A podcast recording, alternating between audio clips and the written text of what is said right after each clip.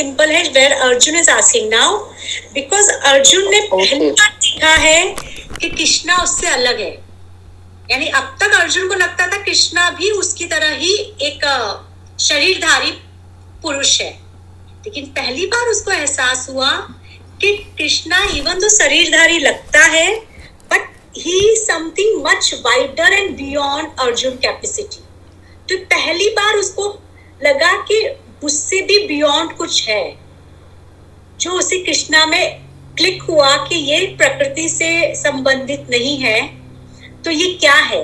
और यहाँ पे उसका पुरुष प्रकृति पे जानने का या क्षेत्र क्षेत्रग्रह में जानने का जो उसका पर्सपेक्टिव है, वो वाइडर हुआ कि कैसे आपो में अलग कैसे है? और इसको मैं कैसे समझू कि हम कैसे एक हो सकते हैं?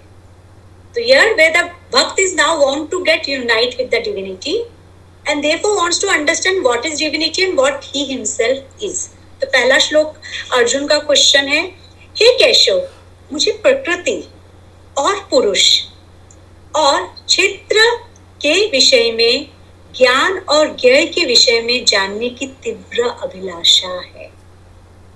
तो इज़ आस्किंग पुरुष और प्रकृति, क्षेत्र और क्षेत्रज्ञ के विषय में, ज्ञान के विषय में जानने की अभिलाषा है। क्योंकि अब मुझे जानना है how I can get to you so how I can be one with you and how I can completely immerse in you. तो why me and you are still different? Because ये तभी आएगा जब उसको differences feel हुआ first time.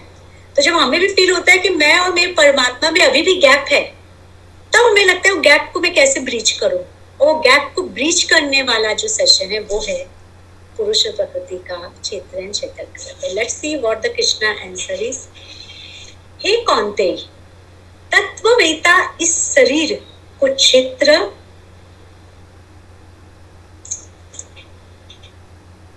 वो क्षेत्र जहाँ अच्छे एवं बुरे कर्मों को बोया एवं भोगा जाता है, इसी प्रकार जो उस क्षेत्र को जानता है, उसे वे क्षेत्रग्र कहते हैं। तो नाउ, क्षेत्र is a field of karma is a field of transaction अगर आप लोग को याद है तो ज्ञान योगा में हमने तीन टाइप के ट्रांजेक्शन समझे थे। आप लोग को याद है कि what three kind of transaction we have with the universe and we have used the example of dream conscious subconscious mind वाला? ओके okay, तो क्या है आप हिमांग आपको कितना याद है बताइए? I think it was more कि हम जो ड्रीम का what we dream when we wake up we wake up from the dream and we we come to reality जैसे हम डे टू डे एक्टिविटी में मर्ज uh, uh, हो जाते हैं we forget what dream it was but it I forgot a name जब जब अभी subconscious mind जब एक्टिव होता है जब सोते हैं वो जो ड्रीम होता है उसका एक अपने नाम बोला था. I don't remember the name though but I don't that is the same thing you are referring अब यहाँ पे कर्मा, जो क्षेत्र क्षेत्र के बारे में कृष्ण बता रहे हैं तो ये इंटरेक्शन कैसे हो रहा है? हमारा इंटरेक्शन पहले हम समझते हैं कि हमारा इंटरेक्शन इस क्षेत्रज्ञ से किस किस लेवल पे होता है। तो पहला जो लेवल है जिसपे हम, ये फ़ील्ड जिसे हम यूनिवर्सल फ़ील्ड कहते हैं, या हम अर्थ डायमेंशन कहते हैं, या हम प्रकृति कहते हैं, यहाँ पे हमारा जो पहला इंटरेक्शन होता है, उसको कहते हैं transaction reality transaction reality like आज मैं भी लेक्चर दे रही हूँ, आप लोग लेक्चर अटेंड करें तो हम लोग में एक एक्सचेंज ऑफ़ इंफॉर्मेशन हो रहा है, जो कि बहुत डायरेक्ट है यानी you all are there I am there it's not that I am meditating you all are meditating and telepathically I am giving you some guidance it's a very direct knowledge we are sharing with each other.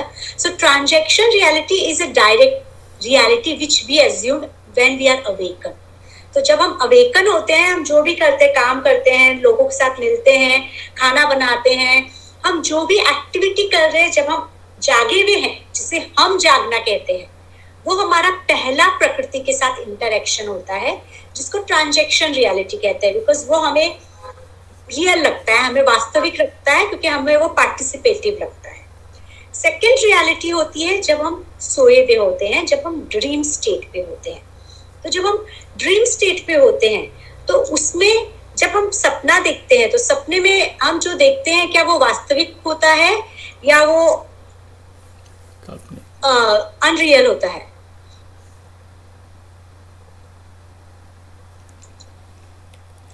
मुझे नाम नहीं पता आपने बोला था it's it's काल्पनिक but it's manifested in somewhere in the spiritual world and we are just observer okay we are not observer we are also participating अगर सपने में कोई आपके पीछे भाग रहा है चाकू लेके आप एक्चुअली जब उठोगे तो आपको पसीना भी होगा। या तो यानी वो सिर्फ़ काल्पनिक नहीं वो हमारे बायोलॉजिकल हमारे फ़िज़िकल बॉडी पे कहीं ना कहीं असर भी कर रहा है। नहीं तो फिर मैं उठती तो मैं एकदम पीसफुल में लेकिन मुझे उसका आभास जो सपने का है वो मेरे बायोलॉजिकल मेरे फ़िज़िकल बॉडी मेरे इमोशनल बॉडी मेरे मेंटल एक्टिविटी पे भी हुआ है। तो यानी कहीं ना कहीं वो वास्तविक था जिसे हम अपरेंट रियलिटी कहते हैं। लेकिन वो अपरेंट रियलिटी में कहा जाता है सारे रोल कौन प्ले कर रहा होता है? उसमें कोई आपके पीछे चाकू भी लेके घूम रहा है तो वो रोल कौन प्ले कर रहा होता है? तो उसमें डिफरेंट कैरेक्टर्स कौन प्ले कर रहा होता है? हम खुद।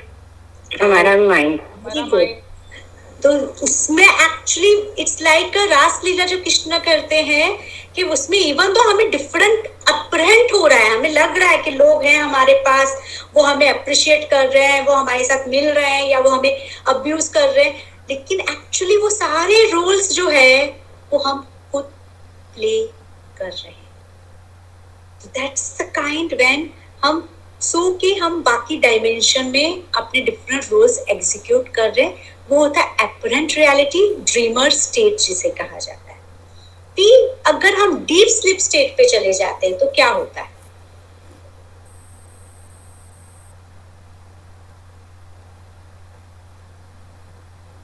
सॉरी क्या बोला आपने?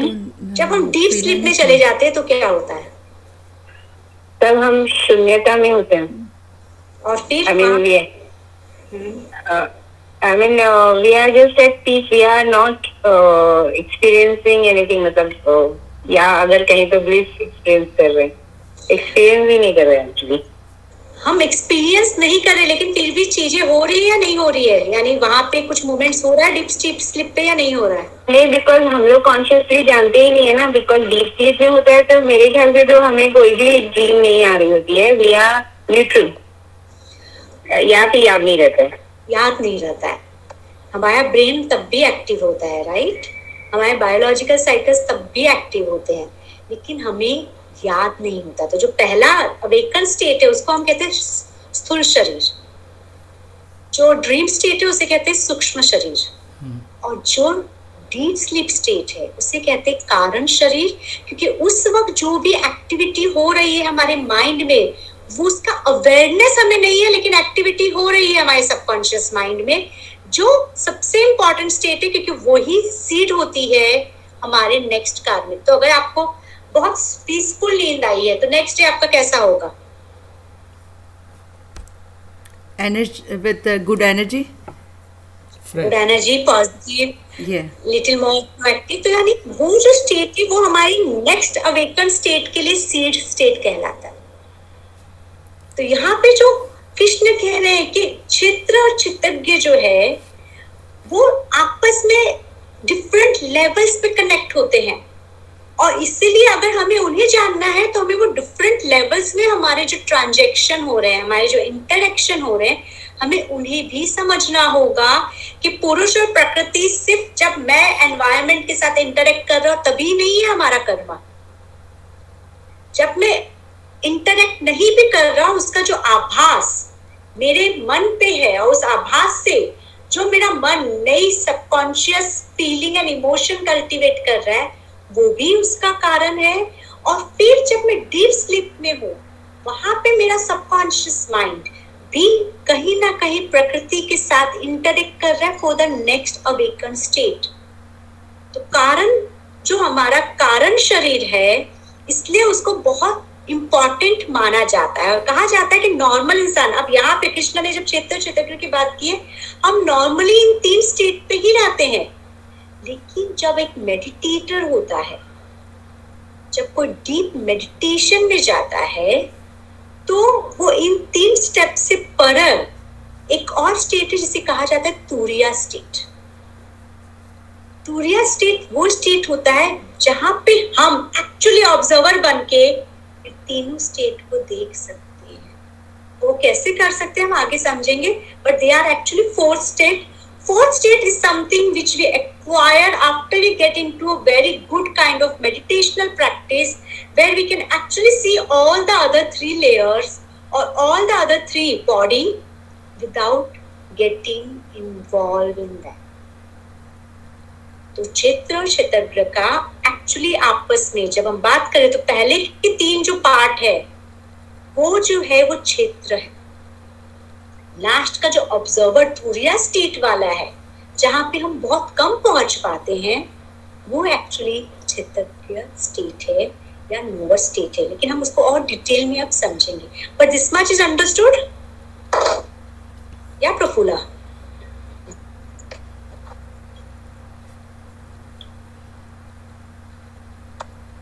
प्रफुल्ला आपको कोई सवाल है? नहीं एक्चुअली में हम जो क्या बोल सकते हैं? जैसे हमें पहले एक बार सीखा था ना कि जैसे हम शरीर वाचा और बुद्धि से हम पाप करते हैं ना हमें इस- हाँ? तो उससे रिलेट कर रहे हैं इससे भी सा- नहीं नहीं। सही है ना वैसे ही है ना कि अपना जो भी ट्रांजेक्शन या मानसिक स्थिति है ऐसे क्या बोल सकते हैं? नहीं ये जो आप आए हो ना हम पाप से हम थॉट से पाप करते हैं हम इमोशन से पाप करते हैं इंस्ट्रक्शन से वर्ड से वो अब है कि ट्रांजेक्शन में वो सारी चीज़ें हो रही है आप समझ रहे हो? तो यानी हाँ, जो हाँ। पहला वाला अवेकन स्टेट है उसमें हाँ, हाँ। डायमेंशन हो रहे हैं। अच्छा। तो वो इंटरेक्शन है यहाँ पे हम इंटरेक्शन के डेप्थनेस पे जा रहे हैं कि हमारा इंटरेक्शन प्रकृति से कौन से लेवल पे हो रहा है। हम कर्मा पे अच्छा। आएँगे हम आएँगे उस पे भी? हाँ तो और एक लास्ट डेट आपने बोला ना वो मुझे क्लियर नहीं तूरी है ना क्या? टी तुरिया, तुरिया। तूरी ओके ओके ठीक है थैंक्स यहाँ जो स्टेट है वो ऑब्जर्वर का स्टेट है वो एक्चुअली क्षेत्रज्ञ का स्टेट है। Where we are just the observer ठीक है? और जैसे हम आएँगे इसमें शायद ओमकार का भी डिस्कस होगा तो हम बिल्कुल आगे बढ़ते हैं।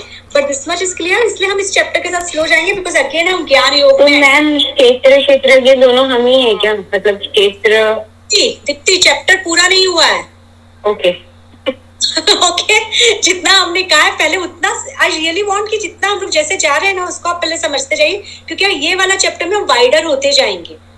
ओके क्योंकि this is one of the important chapter on the path of spirituality let's be very frank अभी तक जो हमने चैप्टर्स किए थे, वो नॉलेज लेवल पे थे और कहीं ना कहीं, लेकिन ये जो है, वो प्रैक्टिस लेवल पे बहुत इंपॉर्टेंट है, क्योंकि ये अब हमें भक्ति से एक हाई लेवल पे लेके जाने वाला है।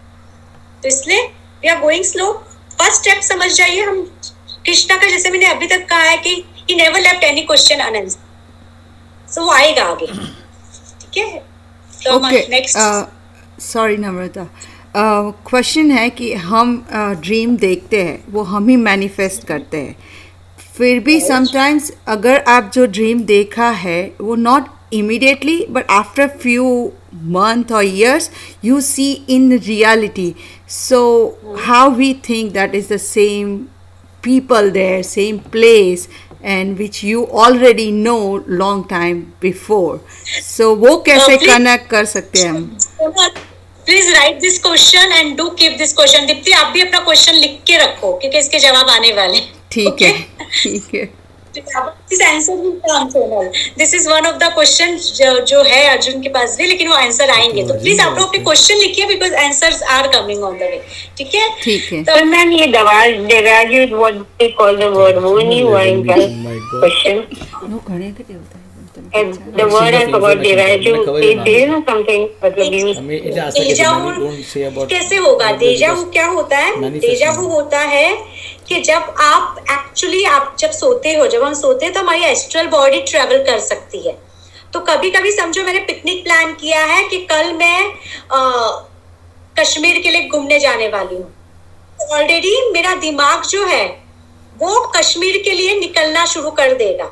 तो मैं सोई हूँ मेरा एस्ट्रल बॉडी जो मैंने आज गूगल किया था उसमें से कोई प्लेस एक्चुअली जाके देख के आ जाएगा। ओके और क्योंकि मेरा एस्ट्रल बॉडी को इतना इंफॉर्मेशन मैंने ही प्लानिंग में दिया था नेक्स्ट टाइम जब मैं कश्मीर में वहाँ जाऊँगी तो मुझे आभास होगा कि यहाँ मैं पहले भी आ चुकी हूँ क्योंकि आपका एस्ट्रल बॉडी वहाँ पे जाके आया है। तो dream is different from the astral body travel dream में आप एस्ट्रल मैम हम लोग बहुत बार ऐसा फील करते हैं कि ये चीज़ ये कोई चीज़ सडनली ऐसा लगता है ये पहले भी हमने देखा है। तो वही मैं ड्रीम और डेजावू में मैं यही कह रही हूँ ड्रीम जो है वो आपका माइंड क्रिएट करता है। डेजावू क्रिएट नहीं है। डेजावू का मतलब है जहाँ पे वास्तविकता में आपका जो मन है उसको क्योंकि टाइम एंड स्पेस बांधता नहीं है तो वो दूसरी डायमेंशन उस जगह पे ऑलरेडी घूम के आ चुका है। आप समझ रहे हो दीप्ति? ड्रीम आप मैनिफेस्ट कर रहे हो? डेजा वो आप मैनिफेस्ट नहीं कर रहे हो। कल जो घटना होने वाली है, वहाँ पे आपका एस्ट्रल बॉडी ऑलरेडी ट्रेवल करके आया है। और फिर जब आप वहाँ पे जाते हो, क्योंकि एस्ट्रल बॉडी का एक इम्प्रिंट आपके सचेत मन पे भी आ चुका है कॉन्शियस माइंड पे भी आ चुका है तो आपको लगता है, मैं यहाँ पहले आ चुका हूँ। तो deja vu is more related to the subconscious intuitive feeling dream is not intuition से रिलेटेड नहीं है ड्रीम ओके एक एक मिनट मैम अगर वो आगे जाके ट्रैवल करके दिख के आए हैं तो मतलब सब कुछ डिटर्मिंड है क्या मैम? मैं ये टॉपिक पे ज़्यादा डिस्कस नहीं करूँगी क्योंकि वो कंप्लीटली डिफरेंट साइंस है। ओके ओके क्योंकि वो कंप्लीटली डिफरेंट साइंस है इसलिए मैं उस पर नहीं जाऊँगी हाउ वी ट्रैवल एस्ट्रली क्योंकि हम एस्ट्रल ट्रैवल नहीं कर रहे हैं यहाँ पे। लेकिन मैं आपको ये बताना चाहूँगी आप डेजावू के बारे में पढ़िए वो एस्ट्रल ट्रैवल से रिलेटेड है। ओके क्योंकि हम फिर टॉपिक से वो हो जाएँगे हमारा टॉपिक आज राइट राइट मैं लिख के रखती हूँ। क्लिनिक में पूछूँगी। मत लिखिए आप इस पे गूगल खुद कीजिए क्योंकि ये नहीं पर मेरा क्वेश्चन कुछ और है गूगल भी आंसर नहीं करेगा। ठीक है चले ठीक है। अब हम आते हैं नेक्स्ट श्लोक पे। हे भारत मुझे सभी क्षेत्रों ब्राह्मणी सुजरात्मक सिद्धांत एवं प्रकृति से विकसित शरीर में चित्तज्ञ अनुभव करने वाला भी जानो क्षेत्र एवं चित्तज्ञ का ज्ञान ही मेरे द्वारा सच्चा ज्ञान माना है। here he is again coming to the 11th chapter that understand I am everything. So I am the one who is also the field. I am the one who is also the observer. And the one who understand this that the observer and the field is actually only one is someone who is called a real Gyani. तो जो ये समझ जाता है, और ये हम समझेंगे, मैं आगे इसमें डिप क्योंकि आगे के चैप्टर में हम इसको और डिटेल में जाएँगे, और श्लोक में डिटेल में, कि जो इस वास्तविकता को समझ जाता है कि पुरुष जो आत्मा या परमात्मा है, और प्रकृति जो भी हमारे आसपास हो रहा है, हमारे सचेत मन में, हमारे असचेत मन में, और हमारी भावनाओं में, वो सब एक दूसरे से इंटरलिंक्ड है। वो एक दूसरे में समाये हुए हैं। और वो एक दूसरे के पूरक है, एक दूसरे के, जैसे हम कहते हैं ना कि एक दूसरे के मार्गदर्शक है। और जब हम इस वास्तविकता को समझ जाते हैं कि मैं ही मेरी प्रकृति का कारण हूँ, और मुझसे ही मेरी प्रकृति है, जैसा कि कृष्ण ने विराट स्वरूप में बताया कि how he is the one who is a कारण कोश for the whole universe transaction तो जब हम ये चीज़ समझ जाते हैं कि पुरुष जो ईश्वर है, वो इस प्रकृति के कनकन से अलग नहीं है। और क्योंकि वो इस प्रकृति के कनकन से अलग नहीं है, वो मुझसे अलग नहीं है तो कहीं ना कहीं मैं ही परमात्मा हूँ। जब हम इस बात को समझने लगते हैं, तब हम रियल ज्ञान को जानने लगते हैं। लेकिन जैसा कि मैंने कहा था कि जब हम समझ रहे हैं, हमें यहाँ पे भक्ति को होल्ड करते हुए समझना है, क्योंकि अगर हम रियल नॉलेज लेवल पे जाएँगे तो हम एक्चुअली इंटेलेक्चुअल तो ये जो चैप्टर है और प्रकृति का, इसलिए इसको हम स्लो जा रहे हैं बिकॉज़ कहीं ना कहीं बहुत इंटेलेक्चुअल है, और इसमें अगर हम जाते हैं तो हमें लगता है कि आई एम द ब्रह्मा तो I am the main creator and everything then nothing is left for me तो वो स्किजोफ्रेनिया का फ़र्स्ट स्टेट हो सकता है। तो आई एम वार्निंग क्योंकि यहाँ पर जो जा रहे हैं, वो इंटेलेक्चुअली हमें समझना है कि कृष्ण अपने जो विराट स्वरूप को उन्होंने दिखाया है अब उस विराट स्वरूप को ही वो एक्सप्लेन कर रहे हैं इस चैप्टर तो पहले उन्होंने ट्वेल्थ चैप्टर में जो कृष्ण को कहा कि विराट स्वरूप को अगर तुम भक्ति मार्ग से देखोगे तो तुम्हें बाकी सारे साइंस अनफोल्ड होंगे तो ये अनफोल्डिंग चल रहा है।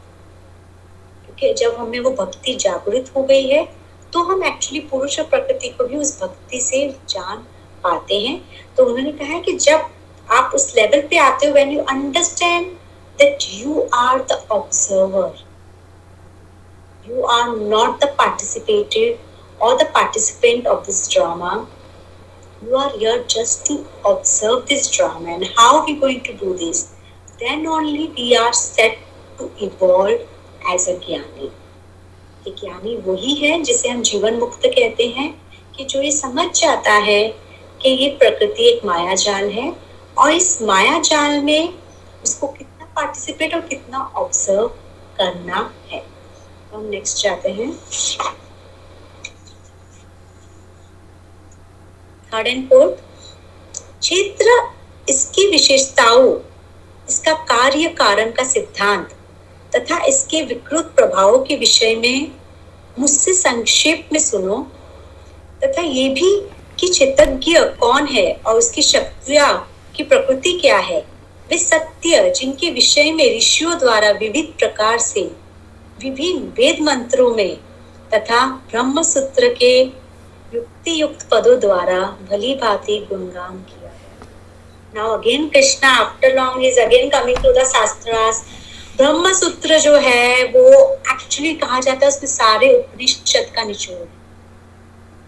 और इसलिए कहा जाता है कि जब तक आप मेन टेन उपनिषद को नहीं पढ़ते हो, तब तक आप ब्रह्म सूत्रों को टच मत करो, कि it's very deep it's very deep और ये जो उपनिषद या वेदा से इसका यही एक है कि हम एक्चुअली हम डिल्यूजन में नहीं चले जाए। हम एक्चुअली जिसे हम साइकोलॉजी में कहते हैं फीलिंग ऑफ़ ग्रैंडियोसिटी इसका मतलब है कि we start feeling oh I am the god और जिसमें हमने देखा है कि कुछ लोग जब उस स्तर पे चले जाते हैं sometime in that notion they jump out of the terrace or out of the mountain because they feel they are everything and they are they are one with the divinity. तो वो ग्रैंडियोसिटी में नहीं जाना है।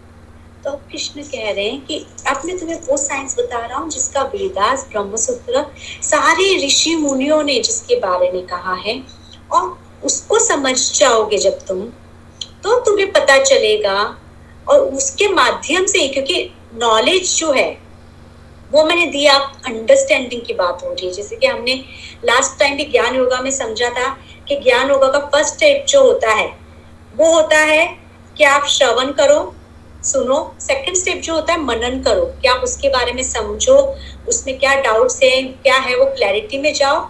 और तीसरा जो step होता है, वो है मेडिटेशन कि आप उसको एक्सपीरियंस करो। तो अब कृष्ण उन्हें कह रहे कि पहला स्टेप आओ, जहाँ पे तुम इसके बारे में नॉलेज यानी साइंस क्या कहता है वेदास क्या कहता है? ब्रह्म सूत्र क्या कहता है? उसको जानने का प्रयास करो, क्योंकि जब तुम ये जानोगे कि उन्होंने क्या कहा है, और क्योंकि उन्होंने क्यों कृष्ण उनका ज़िक्र कर रहा है? क्योंकि उन्होंने ऑलरेडी अनुभव कर लिया। तो जो लोग अनुभवी है, वो क्या कह रहे पहले वो समझो। जब तुम वो समझ जाओगे, तब तुम अपने आप को समझने का भी प्रयास करोगे। जो नेक्स्ट में वो बताने की कोशिश कर रहे हैं, लॉर्ड कृष्णा। तो नेक्स्ट में हम आते हैं। संक्षिप्त में वर्णन करने पर क्षेत्र एवं इसके रूपांतर अव्यक्त। मूल प्रकृति पाँच महाभूतों, दस इंद्रिया, एक मन, बुद्धि, अहंकार। पाँच इंद्रियों के विषय। इच्छा, द्वेष, सुख, दुख समूहन चेतना और बुद्धि से गठित है। Now I am not going in this word as it is given I am going beyond it so now अब हम आते हैं यहाँ पे जब उन्होंने कहा पाँच महाभूतों तो अब हम आते हैं पंचकोशी शरीर के बारे में।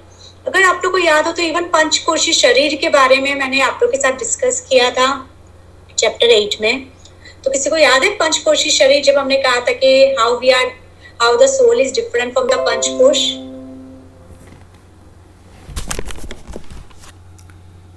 ये पंचकोशी शरीर ये हुआ ना सूक्ष्म शरीर से स्थूल शरीर से मतलब।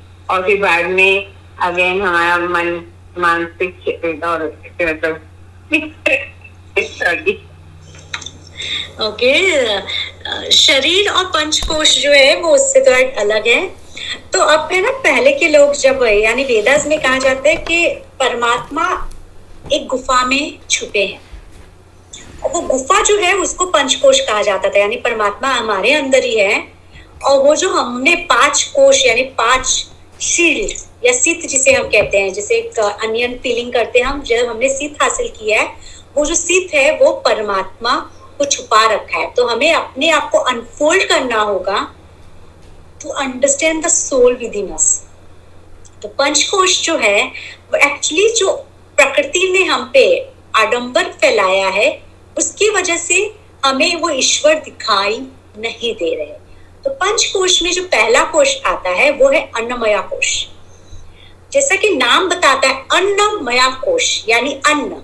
तो वो शरीर जो अन्न से बना हुआ है वो शरीर जो अन्न पे निर्धारित है।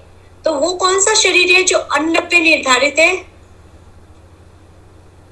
कौन सा शरीर है? फ़िज़िकल बॉडी शरीर सूक्ष्म शरीर। सॉरी स्थूल शरीर सॉरी हमारे मसल्स हमारे ऑर्गन्स तो वो अन्न पे डिपेंडेंट है। अगर हम उन्हें खाना नहीं देंगे तो छिन्न होने लग जाएगा, वो फॉल होने लग जाएगा। तो ये जो हमारा शरीर है, वो पुरुष नहीं है। वो चेंजेबल है। तो अगर हम देखें क्यों वो पुरुष नहीं है क्यों वो आत्मा नहीं है? क्यों?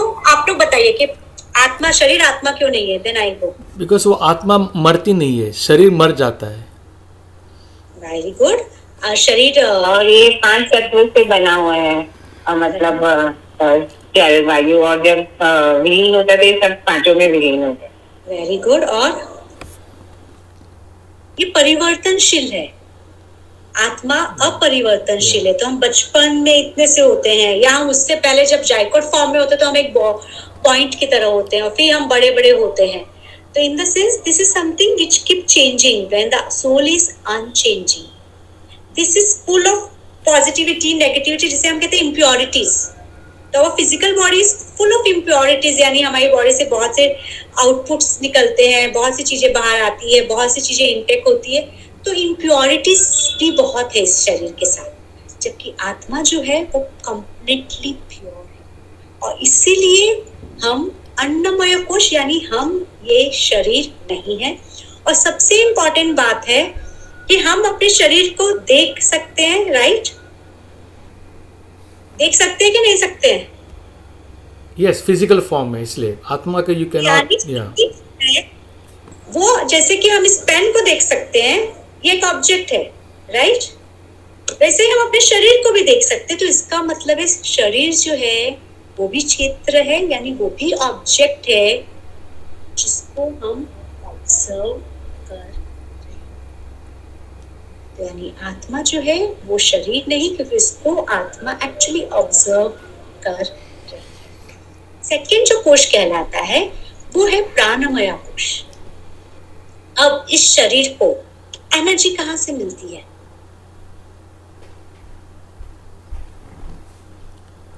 प्राण प्राणवायु। तो कैसे? ब्रीदिंग से। ब्रीदिंग हाँ। क्योंकि अगर हम थोड़ी देर के लिए भी अगर चलो हम अगर अपना नोज़ बंद करते हैं तो अगेन चाहे हमने कितना भी खाना खाया हो चाहे हमारा शरीर कितना भी पुष्ट हो लेकिन अगर हम वो प्राण कोश जिसे हम कहते हैं वो ब्रेथ जो एक्चुअली शरीर को एक्टिव रखने के लिए बहुत ज़रूरी है। यानी हमने जो भी खाया उसको पचाने के लिए भी ज़रूरी है, हमारे शरीर को मूवमेंट के लिए भी ज़रूरी है। तो हमारे शरीर का जो एनर्जी सिस्टम है, जो एनर्जी कंट्रोलर है, यानी पेट्रोल को जो हम बोलते हैं तो गाड़ी है गाड़ी को चलाने वाला जो पेट्रोल है, वो है प्राण कोश तो प्राण कोश जो है, वो है हमारा ब्रेथ जो हमारे शरीर को कंट्रोल करता है। वायु जो हमारे शरीर को कंट्रोल करता है। अब ये आत्मा है या ये भी प्रकृति का प्रकृति का हिस्सा है?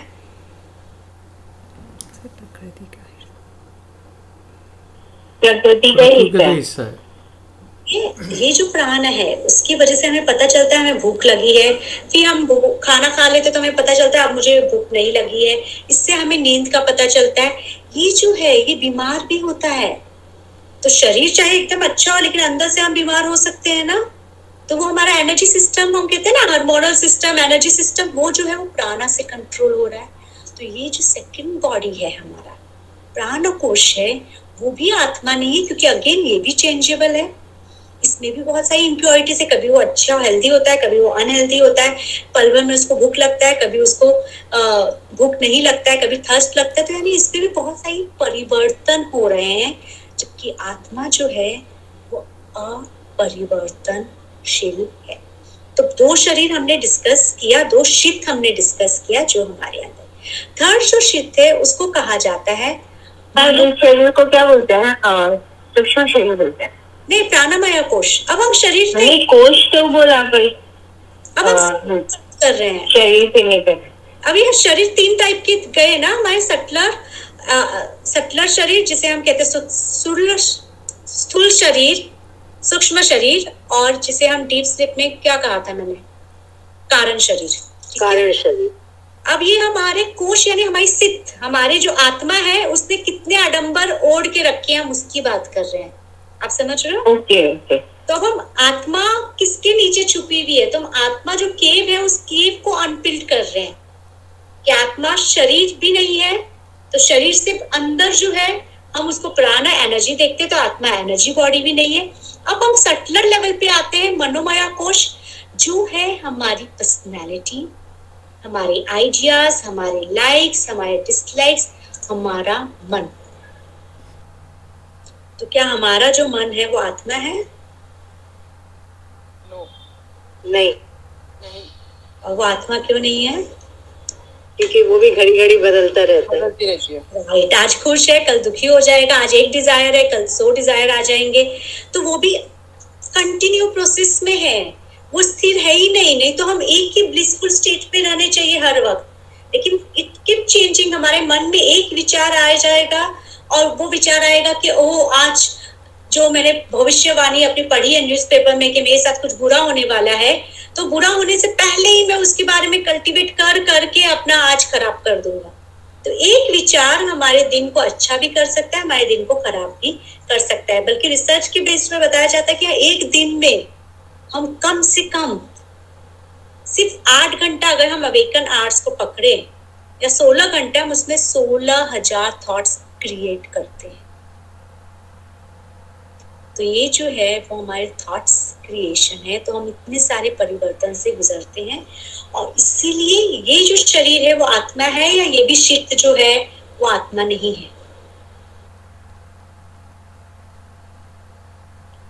इज़ इट सोल और it's not soul no ma'am no sir वो सोल ना? Very Yeah. गुड अपन कोश इज़ नॉट अ सोल या अब हम आ रहे फोर्थ जिसे कहा जाता है विज्ञानमय कोश। विज्ञानमय कोश जो है, वो है हमारी बुद्धि, हमारा इंटेलेक्ट तो हमने शरीर देखा, हमने श्वास देखा, हमने मन देखा, अब हम बुद्धि पे आ रहे हैं। तो कहा जाता है बुद्धि जो है, वो फिर भी बहुत, यानी अब हम डीपर लेवल पे आ रहे हैं ना which are close to the soul but which are still not the soul कि बुद्धि जो है, वो विवेक या वो हमारे अंडरस्टैंडिंग का हिस्सा है।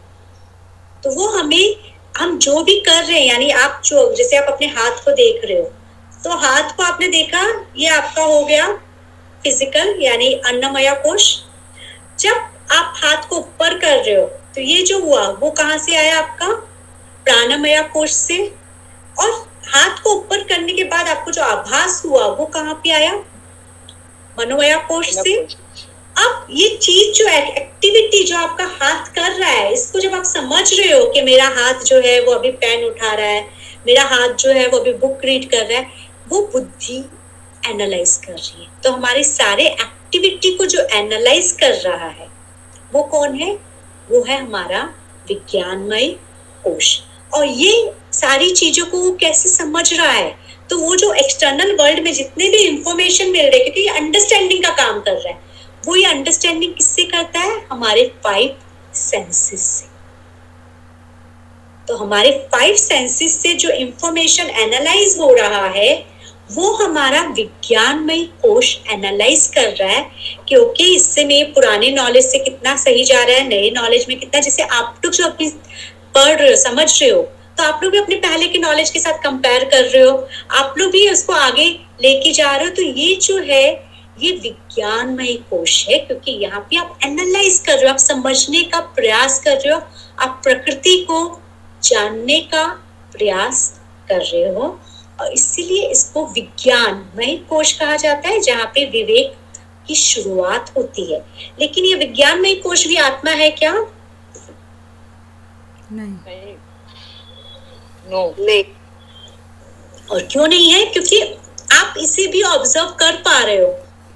तो इस वक्त आपके माइंड में क्या कंपैरिजन चल रहा है, क्या एनालिसिस चल रहा है, आप क्या स्मेल कर रहे हो, आप उसे समझ पा रहे हो, आप उसको ऑब्ज़र्व कर पा रहे हो। इट्स नॉट कि you are not we are still observing all the thoughts all the comparison analytical things happening inside us we can still observe it and देखो it is also not a soul then we are coming to another level, which is like a anandamay kosh. अब ये जो आनंदमय कोश है, वो है हमारा आइडेंटिफिकेशन हमारा ईगो हमारा अहंकार। जो हमें आभास देता है कि अगर ऐसा हो गया तो मैं खुश हो जाऊँगा, ऐसा हो गया तो मैं कंप्लीट महसूस करूँगा, या जो हमें वो पल भर के लिए जो शांति का एहसास देता है, पल भर के लिए जो बेचैनी का एहसास देता है तो ये जो पल भर के लिए जो हमें आभास होता है कि if I reach this level of spirituality if i reach this level of accomplishment if i reach this level of uh, acquisition of position वो जो आनंद हमें पल भर के लिए होता है वो जो ब्लिस हम महसूस करते हैं क्या वो ब्लिस स्टैंडर्ड होता है कि वो भी फ्लक्चुएट होता रहता है? It's fluctuate it's fluctuate as per the situation yes तो एक इंसान जिसको हम बहुत प्यार करते हैं, जो हमारा लाइफ का आनंद का सबसे बड़ा सोर्स है सडनली हम देखते हैं कि after few years we start hating the same person we start feeling very uneasy in front of the same person. And we feel like going away. जैसे आज ही हमारे पास एक कपल आए थे दे आर लाइक कि ये लॉकडाउन में हम दोनों एक दूसरे से इतने तंग आ चुके हैं कि हमने प्लान किया है कि अभी दो तीन महीने के लिए we will separate because we can't face only each other हम इतने ज़्यादा एक दूसरे से डिस्टर्ब हो चुके हैं। तो बेटर होगा कि हम सेपरेट ही हो जाएँ and we live our own life तो ये है कि जो आपके लिए हैप्पीनेस जॉय का कारण जॉय था, वो अब आपके लिए डिस्ट्रेस्ड हो चुका है, आपके लिए अनइजीनेस हो चुका है। तो आनंद में कोश जो है उसको कंपेयर किया जाता है डीप स्लीप से भी कि जहाँ पे हमें आवाज़ होता है कि हमें पता ही नहीं चलता है कि ब्लिस कब हमसे छीन लिया गया है या ब्लिस कब ट्रांसफॉर्म हो गया है। और क्योंकि अगेन वो आनंद, वो ब्लिस का जो स्टेट है, वो अनसर्टन है। वो इनकम्प्लीट है, it keeps on changing and therefore this is also not me so हम क्या है? फिर हम कैसे जाने कि हम क्या है?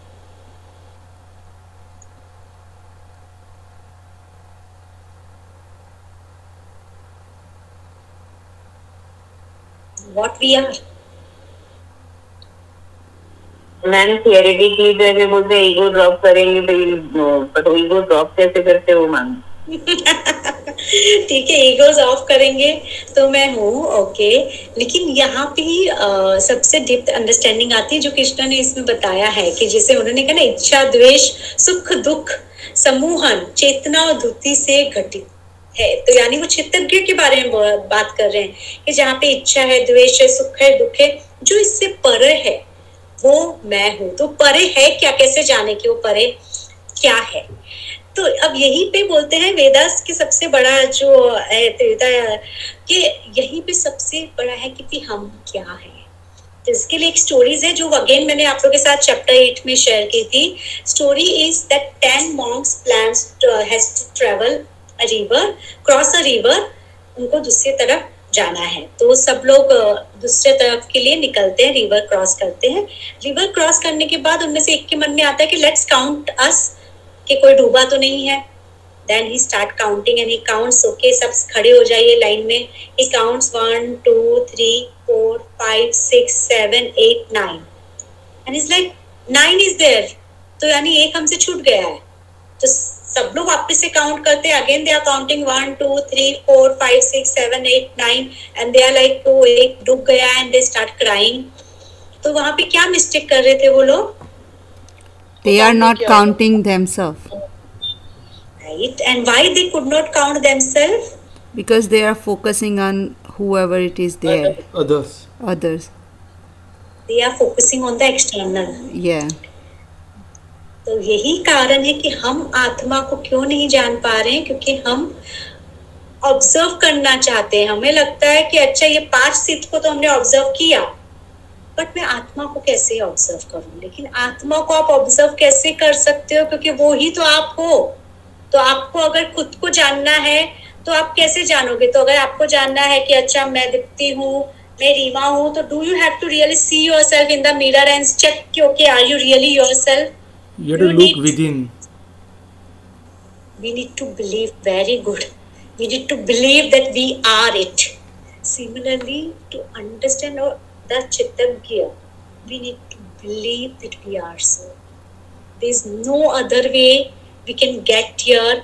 We need to understand that we are the soul who is observing this drama. There is another good example uh, given uh, yeah in one of the lecture I तो बहुत प्यारा एग्ज़ाम्पल है कि अगर हमें किसी चीज़ को मीठा करना होगा तो हमें उसमें क्या मिलाना होगा? Sugar. शुगर ठीक है। और अगर हम गुड़ या शुगर हमें शुगर या गुड़ हम मिला के मीठा कर सकते हैं यानी खीर बनाए मिठाई बनाए। लेकिन अगर मुझे शुगर को मीठा करना होगा तो मुझे क्या मिलाना होगा? मैम शुगर तो खुद ही मीठी है तो हम उसको मीठा क्यों करें? वो तो खुद ही मीठा है। ही। वो गुण है उसका गुण है। ओरिजिनली मिठास है तो उसको मीठा कर सकते हैं क्या? नहीं मैम वो तो बॉर्न ही मीठा है। तो जो हम है उसको हम प्रूफ कैसे करें. We are born soul by testing ourselves.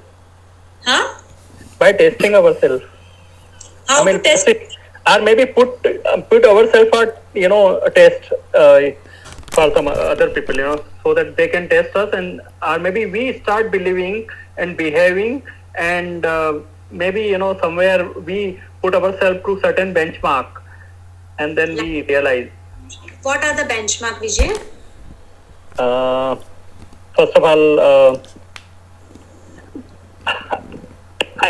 I agree that there are not there there there are there there is no certain benchmark, but uh, uh, being spiritual, connected with the God, uh, these are the certain I guess benchmark we we feel we could uh, feel for. अगर समझो कोई इंसान कहता है अरे मुझे जीभ नहीं है वो चिल्ला के बोल रहा है तो what does it imply Yeah, he's he's uh, denying himself. Uh, that's it. Uh, right he's denying the reality that he does have tongue. Otherwise he could not speak. So this is what if we are denying ourselves as a soul. Because we can go into the denial but the reality is when we are whatever we are and we are not our body mind breath intellect and the deep bliss than what we are. We are the one who's observing all these five sit and therefore we are the observer we are the क्षेत्रज्ञ is this much is clear कि हम क्षेत्रज्ञ कैसे हैं हम आत्मा कैसे हैं I think the very important question is कि how do we identify कि we are watching और आत्मा is watching अभी आपने बताया ना आपके हाथ को कौन देख रहा है हम देख रहे हैं। आप देख रहे हो? ठीक है। और जब आप हाथ को उठा कैसे पा रहे हो? Just Energy normal ठीक है। और जब आप हाथ को उठा रहे हो तो आपको जब तक आप थॉट्स नहीं दोगे कि मुझे हाथ उठाना है हाथ उठ सकता है क्या? ब्रेन से थॉट्स जाना चाहिए ना? Yeah. true. जब आप हाथ उठाते हो तो उससे आपका फीलिंग जो एसोसिएटेड हो I can lift my hand वो फीलिंग कहाँ से आ रही है? Senses Realization. Realization. Yeah. And then जो हैप्पीनेस एसोसिएटेड है उससे वो कहाँ से वो कौन ऑब्ज़र्व कर पा रहा है We. तो कौन ऑब्जर्वर हुआ We. Soul There is no other person who's observing it. It's we only observing it, right? The problem is that we want to see the soul also like the object. But soul is not the object that we can observe. Soul is an experience. And experience can't be seen. Right? Can you see an experience when you become a father? Can you see the ex- see the fatherhood or you experience the fatherhood? Experience. The soul is an experience that we need to experience by understanding that I am the one who is observing all this five, who is observing all this soul, and there is no other observer than me. There is no other analyzer than me. And the deep thing is, we need to operate together to make this science and to understand and enjoy this science to the complete. So Purush and Prakriti is like the soul who is observing through this five sit. Has to have this five sit to be alive. If he remove all this five sit from himself, he will be a dead person.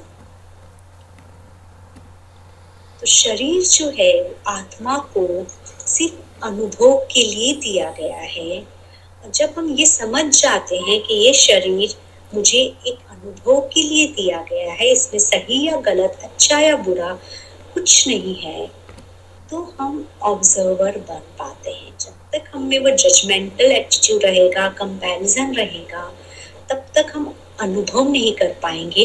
हम विज्ञान में कोश में उलझ के रह जाएँगे क्योंकि यहाँ पे जो हम फाइव सिप की बात कर रहे हैं वही फाइव सिप हमारा ब्लॉकेज भी है।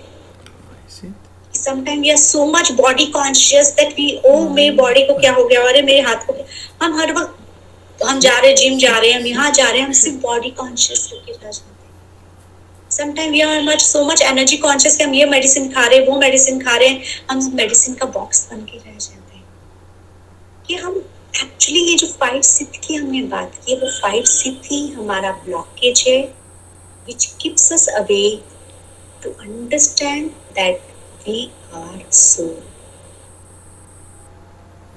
So, is this understanding is clear? Then I am going ahead.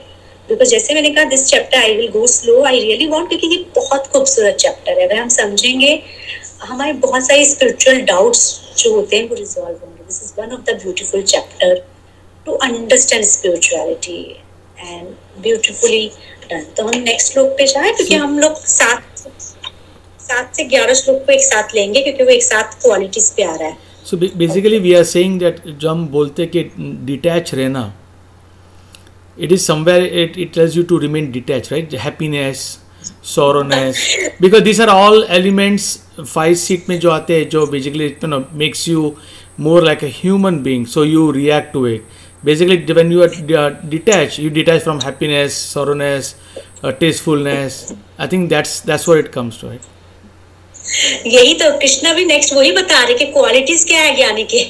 तो वो जिसने आत्मा को मैम इन सबको एनर्जी तो आप में ही देती होगी ना। हाँ? आई मीन इंटेलेक्ट को भी कौन चला रहा होगा? आप में ही चला रहा होगा ना। बुद्धि क्या एक अपने आप से बुद्धि चलती है आप में ही चला रही होगी ना। क्या चीज़? जैसे बुद्धि चल रही है एनालिस कर रही है या मन चल रहा है तो ये सब भी तो आत्मा ही होगी ना। नहीं मतलब कहाँ से अलग ये कोई जैसे पाँच तत्व तो समझ में आते हैं प्रकृति में। पर बाकी जब आत्मा अपने स्वरूप को जानती है तो धीरे धीरे पाँच तत्वों का त्याग करने लगती है। तो एक संत आत्मा या एक मेडिटेटिव जोन में रहने वाला इंसान क्या करता है? शरीर से डिटैच होता है प्राणा को कंट्रोल करता है मन को कंट्रोल करता है विचारों को कंट्रोल करता है इक्विलिब्रियम में रहता है। तो ये जो पाँच है, वो हमारे ऑब्स्टिकल्स का कारण है। और इसीलिए जब हम मेडिटेटिव जोन में जाते हैं तो धीरे धीरे इन सिद्ध से हम फ्री होने लगते हैं। कहा जाता है, हिमालयन मास्टर्स महीनों तक नहीं खाते, बल्कि जब हम नवनाथ पढ़ेंगे, नवनाथ में तो कितने नवनाथ है जिन्होंने बारह बारह साल तक कुछ भी नहीं खाया है? सिर्फ़ उन्होंने केचरी मुद्रा में रह के उन्होंने बारह साल, पंद्रह साल निकाले हैं। तो यही है कि ऐसा नहीं है, आत्मा को जब आभास होता है तो ये पाँच चीज़ें हमें धीरे धीरे कंट्रोल कम करने लगती है। अभी वो हमारे कंट्रोलर है, यानी वो प्रकृति का हिस्सा है। आत्मा नहीं दे रही है उनको। आत्मा नहीं कह रही, इतना काम करो, ये करो, वो करो। आत्मा तो अनुभव है ब्लिस है ऑब्जर्वर है। वो देखने आ रहे कि हम क्या कर रहे हैं। वो हमें बीच बीच में विवेक देती है कि ये करने से ये तकलीफ़ हो सकती है, हमें ऐसा करना चाहिए। लेकिन वो हम तभी सुन पाएँगे जब हम अपने इंटेलेक्ट पे होंगे। जो हमने कहा ना इंटेलेक्ट क्योंकि बहुत करीब है। या जब हम वो ब्लिस वो पीस को इम्पोर्टेंस देंगे, क्योंकि वो करीब है। तो वो इंटरलिंक्ड है एक दूसरे से। लेकिन इंटरडिपेंडेंट नहीं है, जो कृष्णा ने लास्ट टाइम भी कहा था कि मैं जो है पुरुष पे मैं डिपेंडेंट नहीं हूँ, प्रकृति पे मैं डिपेंडेंट नहीं हूँ तो मुझसे प्रकृति है, लेकिन प्रकृति पे मैं डिपेंडेंट नहीं कि जब हम चाहेंगे, हम प्रकृति को अपने अंदर समेट सकते हैं। प्लीज़ अगर आपको जो भी है I will again and again से अगर आप नोट्स बना रहे हो तो पहले के चैप्टर्स को थोड़ा सा रिवाइज करते जाए क्योंकि we are going deeper and deeper now and refreshing the past chapters will help us to go easily क्योंकि ये हमने बिल्कुल डिस्कस किया है कि प्रकृति जो है उसके लिए पुरुष ज़रूरी है। पुरुष के लिए प्रकृति ज़रूरी तो अब हम आते हैं सेवन टू इलेवेंथ जिसमें क्वालिटीज ऑफ़ अ ज्ञानी पर्सन है तो हम उसके आ रहे हैं। I पहले के जो कुछ क्वालिटीज है, जो हिमांग आपने मेंशन किया है, वो बिल्कुल आ रहे हैं। पहले की जो क्वालिटीज है, ज्ञानी पुरुष के लक्षण, विनम्रता विनम्रता humbleness uh, what we mean by humbleness let's uh, discuss instead of me explaining because these are the quality we otherwise also know what is humbleness remaining grounded remaining grounded and how we project this groundedness in society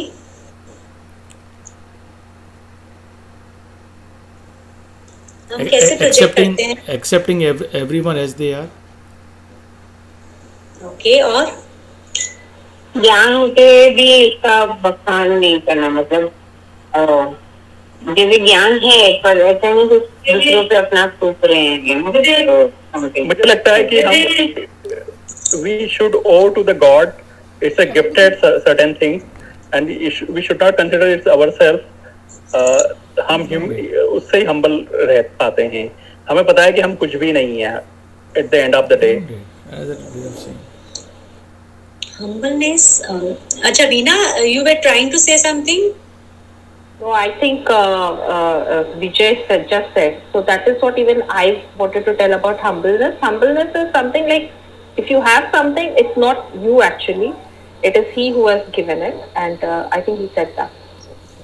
या when we say humble तो इसका simple example होता है कि एक बहुत फलदार जो पेड़ है वो झुका हुआ रहता है और जब हम कोरोना का टाइम भी याद करते हैं तो टीवी में बिल्कुल दिखाया गया था कि सिक्किम और पंजाब कई जगह पे उन्होंने रस्ते पे फूड्स के बैग्स रखे थे। ताकि कोई भी फैमिली को चाहिए तो कोई उनसे कोई सवाल नहीं करेगा, कोई बात नहीं करेगा, कोई भी फैमिली होगी, वो आके जो जो आइटम्स उनको चाहिए, वो लेके जा सकते हैं। एंड दे हैव शोन कि when anyone used to come they used to really say प्रणाम। And humbly they used to give them कि जो भी वो सेलेक्ट कलेक्ट कर रहे थे वो उनको तो कोई उनसे कोई सवाल नहीं कर रहा था, कोई उनसे कुछ भी नहीं कि जो चाहिए आप आइए एंड आप लेके जाइए। तो इट्स लाइक कि when we see we as a server as a s- doing service and not as a honor then make it humble. Because जब हमें लगता है कि हम एक सर्विस के लिए हैं, हम किसी भी चीज़ पे ऑनर नहीं है। जैसे हम ऑनर फील करने लगते हैं, खुद को हमें प्राइड आ जाता है। तो humbleness when we see ourselves as a server पाखंड का अभाव हिपोक्रेट्स नहीं हो, यानी बोलता कुछ हो, करता कुछ हो तो जब हम देखते हैं कि वो इंसान कहते हैं कि अच्छा आप सबसे बहुत ही प्यार से पेश आइए, सबसे शांतिपूर्ण रहिए, वो छोटी सी बात से वो ट्रिगर हो जाता है, वो लोगों पे चिल्लाता है या वो मिसबिहेव करता है लोगों के साथ। डिस्ट्रस्टफुल है वो कि वो अपने फ़ायदे के लिए नुकसान कर सकता है दूसरों का। तो इसे हिपोक्रेट कहते हैं। हिपोक्रेट होने का सबसे बड़ा नुकसान क्या होता है ना? हमने ये समझा था पहले what hypocrites do to our soul duality बोलना कुछ और करते कुछ और है। They believe lot of things but they do opposite of it they don't follow exactly walk the talk kind of thing but it generates a duality बताना जैसे बोलते हैं ना बताते कुछ और है अंदर से कुछ और होते हैं जैसे हम बोलते हैं कई बार वैसे। हिपोक्रेसी हमें अपनी आत्मा से दूर ले जाती है। तो अलाइनमेंट नहीं होता। है बिल्कुल जहाँ पे जेन्यूनेस हमें अपनी आत्मा के करीब लेके आती है हिपोक्रेट बिहेवियर हमें आत्मा की हम भूल ही जाते हैं हम प्रिटेंशन में जीने लगते हैं हम भूल जाते हैं हम रियल में क्या है। हम अपने पर मैम इधर एक कंफ्यूजन होता है कि किसी को हर्ट करने से अच्छा है कि हम ऊपर से सेक्स बात करें। उसको डिप्लोमेट भले ही वो हमें पसंद नहीं है ना। कहते हैं उसको डिप्लोमेट कहते हैं उसे हिप्रोक्रेसी नहीं कहते हैं। ओके दैट्स कि वी नीड टू कृष्णा ने कभी नहीं कहा है कि सच्चाई का साथ देने के लिए आप लोगों को हर्ट करते जाइए। उन्होंने तो बल्कि कहा अगर आपके एक झूठ से किसी का भला होता है तो झूठ भी माफ़ है। तो white lies and other things he was very like we as a soul should try to minimize the hurt we can give to others. If we can't avoid the hurt तो हम किसी को हर्ट करने से अगर avoid नहीं कर सकते क्योंकि वो सर्कमस्टेंसेस ऐसे तो हम मिनिमाइज तो कर सकते हैं। कि जब हम बच्चे को दवाई दे रहे हैं, जैसे recently I give example one client of mine casually कभी बात होती है is like I felt very guilty जब मेरे पाँच साल के बच्चे को, मैं ये फ्लू शॉट के लिए डॉक्टर के पास लेके गया। मैं उसको बोला कि मैं बाहर लेके जा रहा हूँ घुमाने के लिए and then as soon as he see me going to the hospital started crying और फिर उसको इंजेक्शन तो दिया, लेकिन the look he gave me that time I felt I cheated my child मुझे उसको बता देना चाहिए था कि पहले ही कि हम तुमको डॉक्टर के पास लेके जाए। मुझे बल्कि उसको अगर मैं समझा देता पहले ही तो शायद ये प्रोसेस बहुत इजी हो जाता। लेकिन मुझे डर था कि वो नहीं समझेगा, इसलिए मैं उसको ज़बरदस्ती लेके गया। And the look he gave me at the doctor table कि जैसे वो, और वो एहसास सच में हमें पता नहीं चलता, हम अपने बच्चे को कब डिस्ट्रस्ट के बिहेवियर पे ले जाते हैं, जहाँ पे वो हमको डिस्ट्रस्ट कर। तो वो बहुत थिन लाइन है कि हम कैसे उसको ओवरकम कर सकते हैं। अहिंसा, जैसे कि हमने पहले भी समझा है, अहिंसा यानी हम अपने प्रति भी या दूसरों के प्रति भी हिंसा ना करें। हिंसा जहाँ पे प्रफुल्ला आपका आया, हम वर्ड्स में एक्शन में इंस्ट्रक्शंस में और इंटेंशंस में किसी के लिए ना बुरा सोचे ना बुरा करे। और जब हम खुद भी गुस्सा होते हैं, हम नाराज़ होते हैं, या हम हर्ट हो जाते हैं, किसी भी हर्ट को हम बार बार दोहराते हैं तो हम अपने आप को भी तकलीफ़ देते तो वो भी हिंसा का हिस्सा है। तो हम वो अपने प्रति भी ना करें, इसका हमें ध्यान रखना चाहिए। क्षमाशीलता बिल्कुल कि जितना हो सकता है, हमें खुद को, दूसरों को, जो भी हुआ अनजाने में या जान करके, उसके लिए माफ़ करते रहना चाहिए, क्योंकि माफ़ नहीं करके उसका हम अपने ऊपर हिंसा करेंगे। तो एक्चुअली फॉरगिवनेस जब हम करते हैं तो हम अपने आप को उस हिंसा से बाहर लेके आ जाते हैं। क्योंकि हम उस पर्सन के लिए न्यूट्रल होते हैं। कि another example a client of mine again she comes and she is like since the time I got married my in-laws never accepted me and recently her father husband got cancer like कि वो cancer के state में भी थे तब भी वो मेरे रिलेटिव्स को फ़ोन करके जो मेरे साथ थे उनको फ़ोन करके पूछ रहे थे उनका बेटा कैसा है? मुझे एक बार भी फ़ोन करके पूछा नहीं कि बहू तू हैंडल कैसे कर रही है? तो मेरा नफरत उनके लिए बढ़ता जा रहा है। Saying, उससे क्या फ़ायदा हो रहा है? किसको हर्ट कर रहा है hurting me because I feel कि उनको इतना एक बार तो मुझे फ़ोन करके पूछ सकते थे ना कि कैसे तुम हैंडल कर रही हो? What is this? Definitely reality is painful that they didn't what is the way of not hurting yourself but for तो जब हम फॉरगिव करते हैं हम अपने आप को हट से बचा लेते हैं। सच्चाई try to be as honest as possible शरीर और मन की पवित्रता शरीर की पवित्रता कैसे पालेंगे हम? कैसे हम शरीर को पवित्र रखेंगे?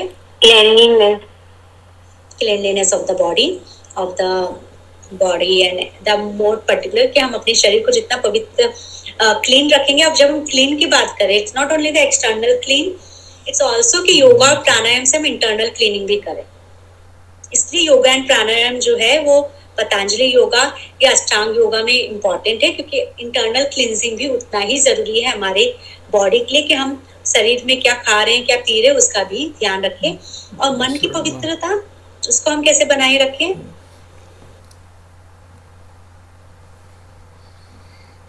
हमेशा द्वेष से दूर रहें किसी के लिए हर्ट फील ना करें और विचारों से दूर रहें। Very good try to avoid कि हम ना बुरा सोचें और हम जितना हो सके हम सबके लिए पॉजिटिव वाइब्रेशन रखें सबके लिए पॉजिटिव फीलिंग्स रखें कि सबका भला हो सबका अच्छा हो। हम सबको ब्लेसिंग्स दें वो होगा। गुरु सेवा हर धर्म में और गुरु अगर हम सच में गुरु भी नहीं तो माता पिता की सेवा गुरु सेवा या जिनको भी आप मास्टर कि उनकी सेवा को बहुत इंपॉर्टेंट क्यों दिया गया है? क्योंकि कहा जाता है कि नॉलेज आपको सब जगह से मिलेगा लेकिन application understanding of the knowledge आपको सिर्फ़ गुरु से मिल सकता है।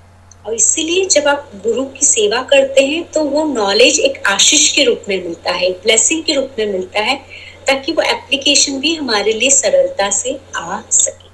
इसलिए गुरु सेवा को हर धर्म में हर तरह से बहुत इंपॉर्टेंट बताया गया है। सुचिता purity of mind and body again दृढ़ता यानी डिसिप्लिन और डिसिप्लिन रहे और डेडिकेटेड रहे कि वो जो सोचता है वो करे। आलस के लिए टालता नहीं जाए कि हाँ आज मैंने सोचा था कि मैं योगा करूँगा, लेकिन आलस आ गया, छोड़ दिया। आज मैंने सोचा था मैं कुछ भगवान को बना के प्रसाद लगाऊँगा, फिर मुझे आलस आ गया, मैंने छोड़ दिया। तो वो जैसा आपको है, वैसा आप कीजिए। फिर आप देखोगे कि यूनिवर्स भी आपको सपोर्ट करेगा कि आप जो सोचोगे अगर उसमें एनवायरमेंटल ऑब्स्टिकल्स आ गया तो यूनिवर्स आपको कहीं ना कहीं से गाइड करेगा। मैम इसका वर्ड क्या बोला आपने? हाँ? वर्ड क्या बोला आपने इसका दृढ़ता यानी। डिसिप्लिन और क्या हम? कि जो आप सोचते हो करते हो डिटरमाइंड कि डिटरमाइंड होना ज़रूर है। कभी कभी अगर आपको, जैसे I give you recent example मेरी मेड नहीं है कुछ दिनों से और मेरी गैस चली गई थी, मुझे गैस फिट करना नहीं आता है। तो मैंने बिल्कुल मुझे नेक्स्ट डे अभी श्रावण के महीने में, पूर्णिमा में मुझे प्रसाद बना के, खीर का प्रसाद का मैंने तैयारी किया था कि नेक्स्ट डे मैं खीर का प्रसाद बनाऊँगी, लेकिन उससे पहले दिन ही गैस चली गई। तो आई वॉज़ थिंकिंग कि मैं कैसे करूँगी, क्योंकि मुझे गैस फिट करना नहीं आता तो I was thinking of calling the gas person and getting the needful done and I happen to share this with Sanjay के संजय मुझे गैस फिट करना नहीं आता गैस चली गई, कल मैं गैस वाले को बुलाने वाला हूँ। And surprising he comes at night ten thirty चल गैस लगाता हूँ, भगवान मुझे भी डांटेंगे कि तू खीर का प्रसाद नहीं बना पाई। And he came and he fit the gas and he went back तो इसलिए कि जब आपको है तो कहीं ना कहीं से आपको सपोर्ट सिस्टम मिल जाएगा। यू डिड नॉट वरी के कैसे होगा, क्योंकि मैंने बिल्कुल बोल दिया था कि मे बी अर्ली मॉर्निंग आपको प्रसाद नहीं मिलेगा, आपको आई विल मेक श्योर कि आपको आफ्टरनून इवनिंग तक तो प्रसाद में ऑफ़र कर दूँ। लेकिन जब क्यों आप नहीं बुलाया? मैम आपने और तो नम्रता मुझे क्यों नहीं बुलाया? मैं तो एकदम पास में थी। मुझे सच में इतना ऑकवर्ड मेरे सामने वाली से बोला था आपने लेकिन उनको भी नहीं उनकी भी मेड करती है। तो मैंने कहा अब क्या करूँ? तो मैं तो गैस वाले को ही बुला रही थी कि आके गैस फिट करके जाऊँ। मेरा मैम मुझे यूट्यूब पे थे। देखना था ना आजकल यूट्यूब में सचिन के वीडियो थे नहीं मालूम है लेकिन I am not very confident with the gas तो लॉकडाउन में जूही ने फिट किया था मेरे यहाँ पे यूट्यूब देख के किया था जूही ने फिट लॉकडाउन में। तो ये है कि जब आपका हो तो उस उस वक्त तो मुझे बहुत अच्छा लगा कि सडनली आपकी क्लास थी शायद संडे को क्लास थी और मंडे को सैटरडे की क्लास थी और संडे को शायद वो था। तो क्लास के बाद यानी I was not ten thirty after the class क्या मैंने उसने गैस फिट किया? उसने कहा, ठीक है, अब तो खीर बना देना अदरवाइज़ भगवान मुझे भी नाराज़ हो जाएँगे। तो ये है कि you get the support system लेकिन रीमा जी अगर आपको आता है नेक्स्ट टाइम मैं याद रखूँगी। मैं कोई ना कोई व्यवस्था करा दूँगी। मैं नहीं आऊँगी बेटा आएगा आपका हो जाएगा। ठीक है तो इसलिए वो चीज़ें ज़रूरी है। आत्मनियंत्रण सेल्फ कंट्रोल बहुत बहुत ज़रूरी है। जब आप स्पिरिचुअल पाते हो कि अगर आपको आप डिसिप्लिन यानी जैसे हम श्रावण महीने में बहुत जन अगर आपने कोई चीज़ छोड़ा है तो चाहे वो कितना भी ज़्यादा आपको अच्छा लगता हो, आपके सामने आया हो, लेकिन अगर आपने डिसाइड किया है कि ये for the month of Shravan में नहीं खाने वाला तो आप नहीं खाइए। अगर आपने कोई हैबिट छोड़ी है, आपने कोई डिसिप्लिन अडॉप्ट किया है तो उनको बिल्कुल कीजिए, क्योंकि उससे आप अपनी आत्मा को ये चेतना देते हो कि मैं जो सोचता हूँ, वो करता हूँ, और फिर इसीलिए जब आप धारणा बनाते हो कि मैं स्पिरिचुअल पाथ में भी ग्रो करूँगा तो वो अपने आप ग्रो होने लगता है। ठीक है? अब हम नेक्स्ट आते हैं। इंद्रियों विषयों के प्रति उदासीनता तो यानी इंद्रिय विषय यानी सेंसेस को जो प्लेजर देता हो उसके प्रति तो खाना हद से ज़्यादा नहीं खाइए क्योंकि वो आपको फेवरेट है। गॉसिपिंग या कोई इंटरेस्टिंग चीज़ ज़्यादा मत सुनिए कि ये मेरा म्यूज़िक फेवरेट म्यूज़िक चल रहा है। Let me listen to it as long as possible तो कोई भी टाइप के सेंस ऑर्गन्स से रिलेटेड आपके सेंसेस से रिलेटेड प्लेजर पे डिपेंडेंट मत हो जाइए कि अगर वो नहीं हुआ तो मैं नहीं करूँगा। I give example I had line जो पेप्सी या कोई भी ठंडा चीज़ के बिना उसका खाना जाता ही नहीं था। यानी अगर वो खाना खाने बैठा है तो उसके साथ एरिएटेड ड्रिंक होना ही चाहिए। तब उसको खाना अच्छा लगता था, नहीं तो वो खाना नहीं खाता था अच्छी तरह से। तो वो होता है कि आप उसके बिना, आप उसके बिना डिपेंडेंट हो चुके हैं। सो मैंने जब हम क्लाइंट जो एग्ज़ाम्पल देते कि उनको चाय के बिना मॉर्निंग में प्रेशर नहीं आता है। तो इट्स सो मच डिपेंडेंट कि एक बार वो लोग घूमने गए थे और वहाँ पे उनके पास केटल भी नहीं था, कुछ भी नहीं था और गर्म पानी की उसको इतनी दिक्कत हुई कि वो लोगों के साथ घूमने नहीं गए कि नहीं, मुझे प्रेशर कभी भी आ सकता है, आप लोग घूमने जाओ। जब गर्म पानी यानी इलेक्ट्रिक आ जाएगा, उधर इलेक्ट्रिक भी नहीं चल रहा था उस दिन तो मैं केटल से अपना पानी गर्म करके मैं चाय पीऊँगी। तो इतना डिपेंडेंट आपका शरीर नहीं बन जाए किसी चीज़ पे। अहंकार का अभाव अहंकार का अभाव हम कैसे करेंगे?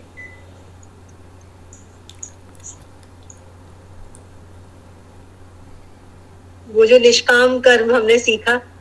बिल्कुल सेवा भाव से ही बोलते हैं अहंकार जाता है। जब हम सर्विस पे आते हैं ना तो अहंकार चला जाता है। इसलिए मैं कहती हूँ ये जो पंजाबी लोग में हम लोग गुरुद्वारा में करते हैं। It's the best way of killing your ego or crorepati जो आप चप्पल कीपिंग के इस पे रहेंगे, या ब्रह्म कुमारी में हम लोग बहुत करते थे सेवा, ये सब की बिल्कुल आपकी अहंकार, यानी आपका वो ईगो खत्म हो जाता है, क्योंकि आप वो मास्टर्स के लिए सेवा कर रहे हो। तो सेवा भाव से आपका अहंकार चला जाता है, कष्टों एवं बुराइयों का ज्ञान। यानी जहाँ पे आप मॉरल लाइफ में रहते हो, और आपको पता है कि ये टेम्पररी कष्ट भी जो है अगर आपके मॉरल लाइफ के लिए ज़रूरी है तो आप सहन करें इसका सबसे बड़ा एग्ज़ाम्पल है जो हम पढ़ते हैं राजा हरिश्चंद्र। तो राजा हरिश्चंद्र की कहानी सबको पता है? हाँ या एनीवन वांट्स टू शेयर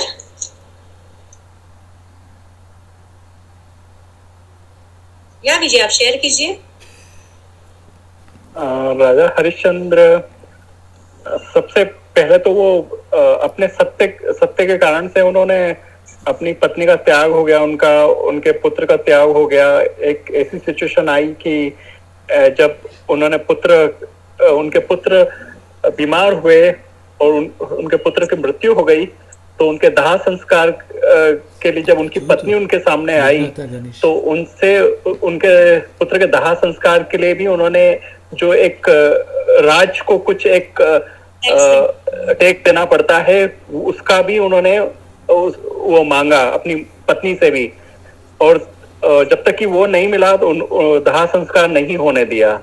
तो राजा हरिश्चंद्र इतने सत्यवादी थे और इतने कर्तव्य निष्ठ थे कि यू नो किसी भी हद तक वो जा सकते थे।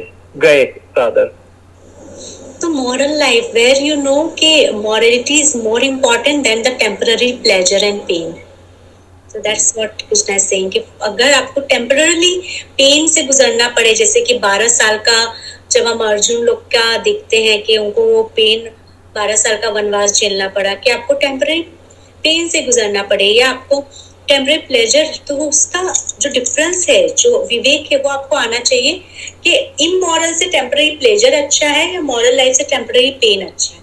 कि आपका डेस्टिनेशन क्या है, वो आपको जानना चाहिए। जन्म जन्म व्याधि, वृद्धावस्था और मृत्यु का भी ज्ञान।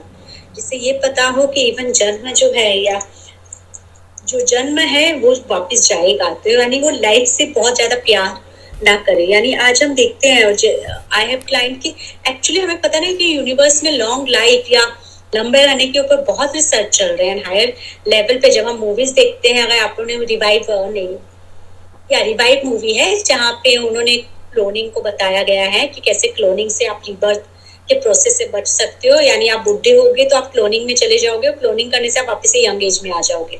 तो अगर आप वो मूवी देख सकते हो रिवाइव करके मूवी का नाम है।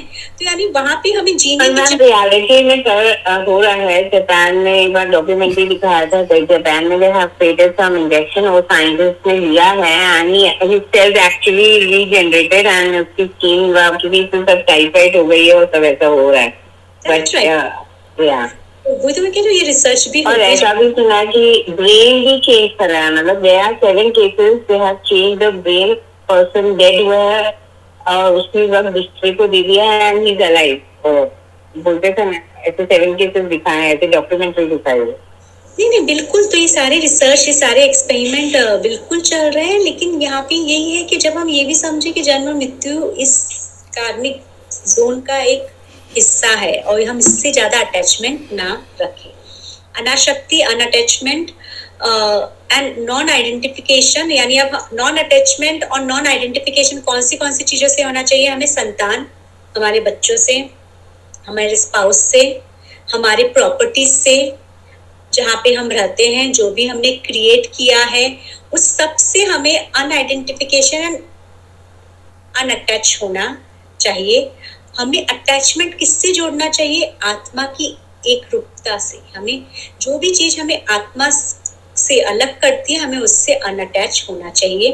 प्रिय तथा अप्रिय परिस्थितियों में निरंतर समान चित रहना इक्विलिब्रियम रहना। तो हमें अनअटैचमेंट एंड अनआइडेंटिफिकेशन पहले अपने आसपास की चीज़ों से करना होगा, क्योंकि वो ही हमारा सबसे बड़ा डिपेंडेंसी बन जाता है। हमें ये समझना होगा कि हम उनके लिए माध्यम है। और इसका बहुत बड़ा एग्ज़ाम्पल है, जब प्रभु मन कृष्ण का बेटा रुक्मणी का पुत्र एबडक्ट हुआ था। जब उसे एबडक्ट किया गया उसे किडनैप किया गया तो रुक्मणी ने कहा आपका पुत्र है आप चाहो तो एक सेकंड में ला सकते हो। कृष्ण कहते हैं तुम रुक्मणी तुम वापस से फ़िज़िकल वर्ल्ड में आ गई हो। तुम भूल गई हो कि उसके लाइफ का पर्पस ही है कि वो किडनैप हो। तभी जाके उस, उस राक्षस को मारेगा। तो come to the purpose don't connect it's our child and therefore we should use power to get him back क्योंकि हम पर्पस से डिलीट हो जाएँगे फिर तो। तो इसीलिए पर्पस ओरिएंटेड होना जहाँ पे हम उनसे डिपेंडेंट नहीं हो। फिर है अप्रतिकता योगा फॉर नॉन सेपरेटनेस यानी जो व्यक्ति योग के द्वारा मुझसे ऐसी निष्ठा, ऐसी भक्ति, ऐसी प्रीत स्थापना कर लेता है कि वो मुझसे अलग नहीं हो सकता मीरा बाई की तरह। तो वो मुझमें समाता है। एकांत स्थानों की शरण लेना सॉलिट्यूड होना एकांत स्थानों की शरण लेना का मतलब डिप्रेशन में जाना नहीं है। सॉलिट्यूड जहाँ पे आप एंजॉय करते हो, क्योंकि आप एकांत में अपने प्रियतम, अपने प्यार, अपने ईश्वर के साथ होते हो, अपने गुरु के साथ होते हो, अपने मास्टर्स के साथ होते हो तो वो एकांत आपको, एकांत नहीं आपको वो मिलन लगता है अपने परमात्मा के साथ। सांसारिक व्यक्तियों की संगति से बचना। यहाँ पे सांसारिक व्यक्तियों की संगति का मतलब ये नहीं कि हम फैमिली छोड़ दें। यहाँ पे है कि हम एक्स्ट्रा पार्टिसिपेटिव ना हो कि बहुत पार्टीज़ कर रहे हैं, हम बहुत घूमने फिरने जा रहे हैं, हम बहुत सारे सोशल इवेंट्स पे पार्टिसिपेट कर रहे हैं। वैसे इसलिए कहा जाता है जब हम स्पिरिचुअल पाथ पे है कि हमें सोशल गैदरिंग या सोशल पार्टिसिपेशन बंद नहीं करना चाहिए, लेकिन हम कम करें ताकि हम उसमें ज़्यादा, क्योंकि एक बार अगर आई विल कि अगर आप जाओगे सडनली आपको वापस से मटेरियल वर्ल्ड का खिंचाव आ सकता है, ये एक सावधानी बताई जाती है।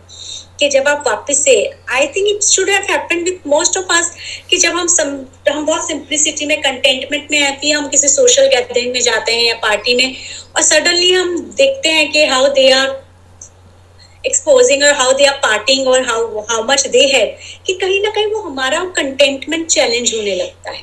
तो इसलिए कहा गया कि आप वैसी परिस्थितियों में ना जाओ जहाँ पे आपका कंटेंटमेंट चैलेंज हो सकता है। मैम इसका एग्ज़ाम्पल शायद ध्रुव का एग्ज़ाम्पल है ना? ध्रुव जो पिछले जन्म में he was just about to get enlightenment तो जब वो राजा को देखते हैं उनके मन में इच्छा आ जाती है कि भी क्या लाइफ राइट राइट सबको याद है? दीप्ति ने स्टोरी बताई थी जब उसका लेक्चर था? ध्रुव का पास्ट लाइफ दीप्ति आप वापस से बता सकते हो सबको वो स्टोरी मतलब ऐसा था कि माना गया कि ध्रुव ने छह महीने में ही एनलाइटनमेंट पा लिया था आ, उनके ध्रुव के जन्म में। पर उनकी एक्चुअल जर्नी बहुत पीछे से थी जो पिछले जन्म में वो एक ऋषि थे और जंगल में पूजा करते थे और मेडिटेशन करते थे और उनका सिर्फ़ ऑलमोस्ट सिक्स मंथ ही रह गया था एनलाइटनमेंट होने के तब। पर उधर एक राजा रानी का ना वो, वो जा रहा होता है कारवा तो देखता है तो उनके मन में बस ऐसा विचार होता है कि ये भी क्या मतलब कैसी लाइफ होगी राजा रानी की? कितने ऐश जी रहे होंगे? तो जो विचार आता है उनकी मृत्यु हो जाती है। तो विचार के साथ उनको फिर जन्म एक राजा रानी के घर में एक राजकुमार के रूप में ही दिया जाता है।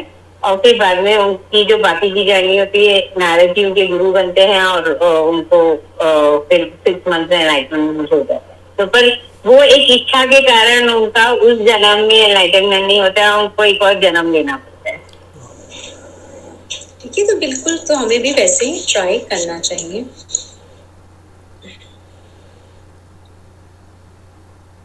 आत्मज्ञान में दृढ़ता अगेन आपका डिटर्मिनेशन होना चाहिए। कहते हैं ना कि spirituality should not be the choice it should be craving जब हमारी वो क्रेविंग बनती है हमारी लाइफ का सबसे बड़ा पर्पस बनता है, तब वो हमारे पास इजीली आती है। और समस्त ज्ञान की वस्तु का ध्यान युक्त बोध ध्यान युक्त बोध, यानी उसको हम समझ के सारी रिसोर्स जो हम पढ़ रहे हैं, जो भी नॉलेज हम ले रहे हैं, हम उसे समझ के अपने आचरण में लाने का प्रयास करें। तो वो फ़ायदे में होगा। Just acquisition of knowledge is not helpful क्योंकि कहीं ना कहीं फिर अगेन वो हमें साइकिक ब्लो दे सकता है। अगर हम सिर्फ़ नॉलेज बहुत सारा रखेंगे तो। उनमें निहित वास्तविक सार या अर्थ समझे कि उसका मेन पर्पस क्या था ये साइंस क्यों आया और इसको मैं अपनी लाइफ में कैसे अप्लाई कर सकूँ और इसको मैं संसार में कैसे लोगों का इसका फ़ायदा करवा सकूँ।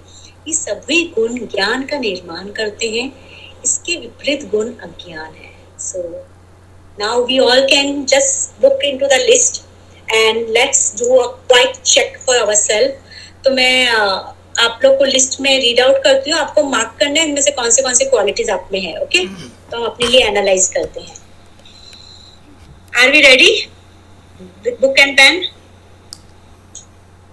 एक, एक मिनट है एक मिनट एक मिनट बिल्कुल चेक करते हैं ना अपने लिए।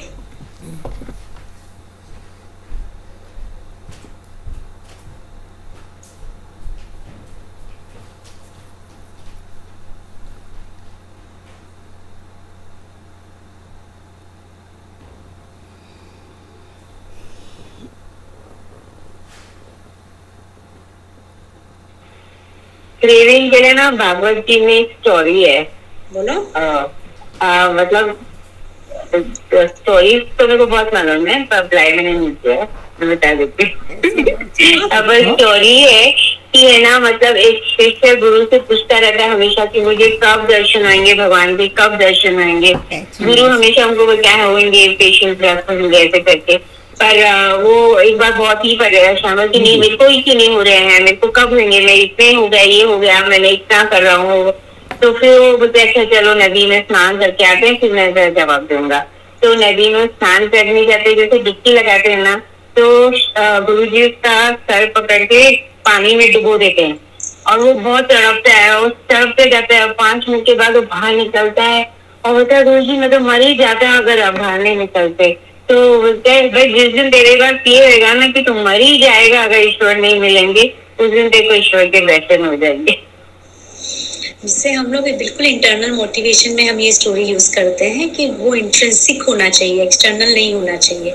जिस दिन वो अपने इंट्रेंसिक डिज़ायर होगा क्रेविंग होगा कि वो ही मेरा पर्पस है, जैसे हम मीराबाई में देखते हैं तो इवन प्रभु भी हमें हैं ठीक है। तो हम ज्ञान में बोलना मैं क्वालिटीज रिपीट करती हूँ। आप में जो जो है आप लिखते जाइएगा। विनम्रता पाखंड का अभाव अहिंसा क्षमाशीलता सच्चाई शरीर और मन की पवित्रता।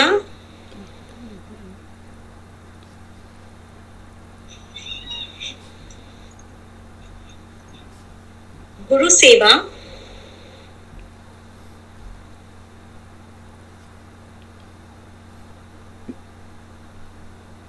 Purity of mind and body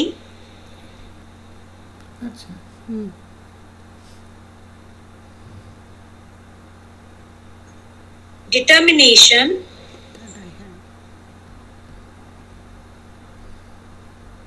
self control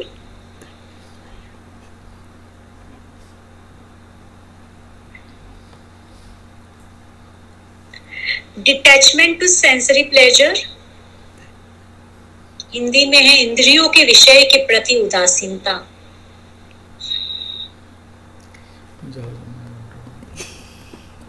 अहंकार का अभाव।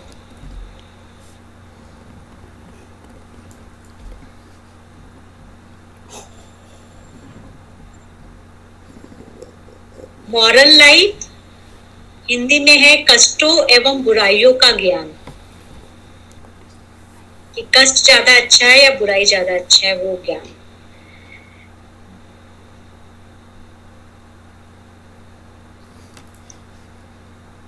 की है non attachment to children spouse properties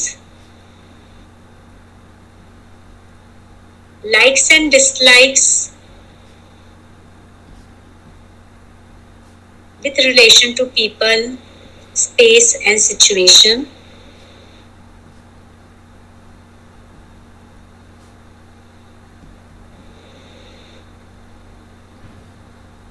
then yoga of non separateness जहाँ पे हम उनसे बिल्कुल एक निष्ठा महसूस करें। सच्ची प्रीत। एकांत स्थानों की शरण लेना सॉलिट्यूड मैम योगा को क्या बुलाते हैं?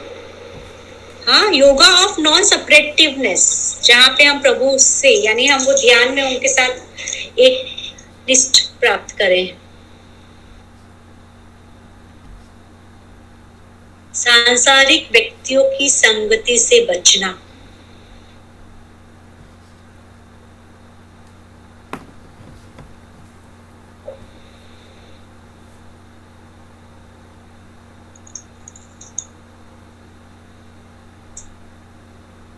सॉरी सांसारिक क्या? व्यक्तियों की संगति से यानी avoid social gathering social party social occasions